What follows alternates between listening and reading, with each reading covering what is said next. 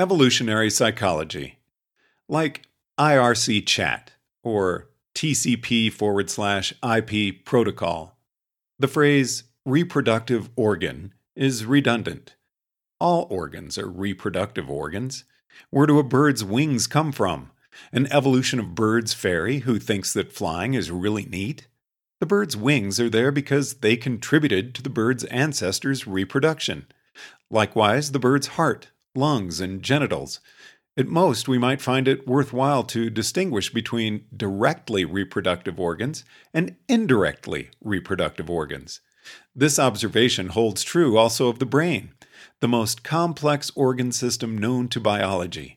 Some brain organs are directly reproductive, like lust. Others are indirectly reproductive, like anger. Where does the human emotion of anger come from? An evolution of humans fairy who thought that anger was a worthwhile feature? The neural circuitry of anger is a reproductive organ as surely as your liver. Anger exists in Homo sapiens because angry ancestors had more kids. There's no other way it could have gotten there. This historical fact about the origin of anger confuses all too many people. They say, wait, are you saying that when I'm angry, I'm subconsciously trying to have children? That's not what I'm thinking after someone punches me in the nose. No. No. No. No. Individual organisms are best thought of as adaptation executors, not fitness maximizers. The cause of an adaptation, the shape of an adaptation, the consequence of an adaptation are all separate things.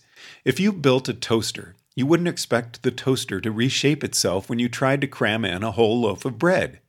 Yes, you intended it to make toast, but that intention is a fact about you, not a fact about the toaster. The toaster has no sense of its own purpose. But a toaster is not an intention bearing object. It is not a mind at all, so we're not tempted to attribute goals to it. If we see the toaster as purposed, we don't think the toaster knows it because we don't think the toaster knows anything. It's like the old test of being asked to say the color of the letters in blue, which is written in red. It takes longer for subjects to name this color because of the need to untangle the meaning of the letters and the color of the letters. You wouldn't have similar trouble naming the color of the letters in wind, which is written in green. But a human brain, in addition to being an artifact historically produced by evolution, is also a mind capable of bearing its own intentions, purposes, desires, goals, and plans.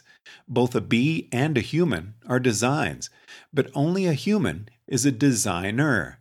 The bee is wind, written in green. The human is blue, written in red. Cognitive causes are ontologically distinct from evolutionary causes. They're made out of a different kind of stuff. Cognitive causes are made of neurons, evolutionary causes are made of ancestors. The most obvious kind of cognitive cause is deliberate, like an intention to go to the supermarket or a plan for toasting toast. But an emotion also exists physically in the brain as a train of neural impulses or a cloud of spreading hormones. Likewise, an instinct, or a flash of visualization, or a fleetingly suppressed thought if you could scan the brain in three dimensions and you understood the code, you would be able to see them. Even subconscious cognitions exist physically in the brain. Power tends to corrupt, observed Lord Acton. Stalin may or may not have believed himself an altruist, working toward the greatest good for the greatest number. But it seems likely that somewhere in Stalin's brain there were neural circuits that reinforced pleasurably the exercise of power, and neural circuits that detected anticipations of increases and decreases in power. If there were nothing in Stalin's brain that correlated to power, no little light that went on for political command and off for political weakness, then how could Stalin's brain have known to be corrupted by power? Evolutionary selection pressures are ontologically distinct from the biological artifacts they create. The evolutionary cause of a bird's wings is millions of ancestor birds who reproduced more often than other ancestor birds, with statistical regularity owing to their possession of incrementally improved wings compared to their competitors. We compress this gargantuan historical statistical macro fact by saying evolution did it. Natural selection is ontologically distinct from creatures. Evolution is not a little furry thing lurking in an undiscovered forest. Evolution is a causal, statistical regularity in the reproductive history of ancestors. And this logic applies also to the brain. Evolution has made wings that flap, but do not understand flappiness.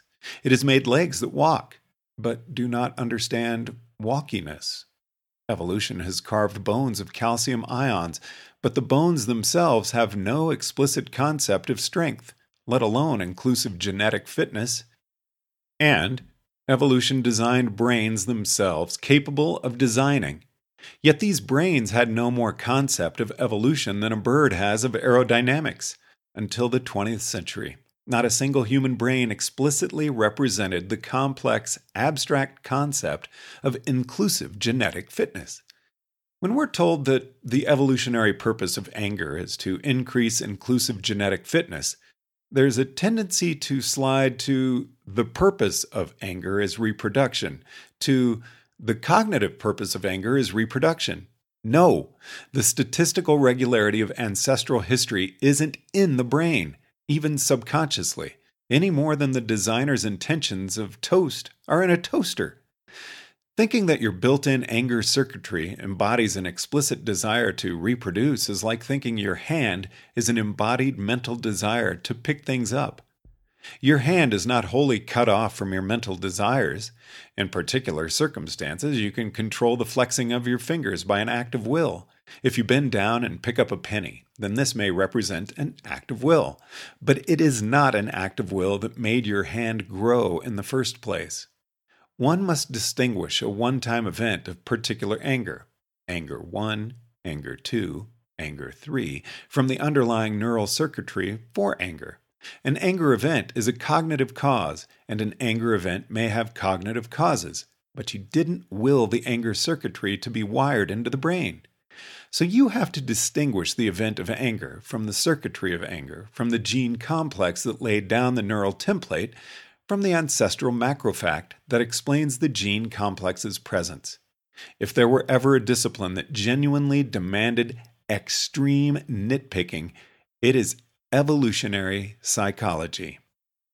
Consider, O oh my readers, this sordid and joyful tale. A man and a woman meet in a bar. The man is attracted to her clear complexion and firm breasts, which would have been fertility cues in the ancestral environment, but which in this case result from makeup and a bra. This does not bother the man, he just likes the way she looks. His clear complexion detecting neural circuitry does not know that its purpose is to detect fertility, any more than the atoms in his hand contain tiny little XML tags reading Purpose, pick things up, close purpose.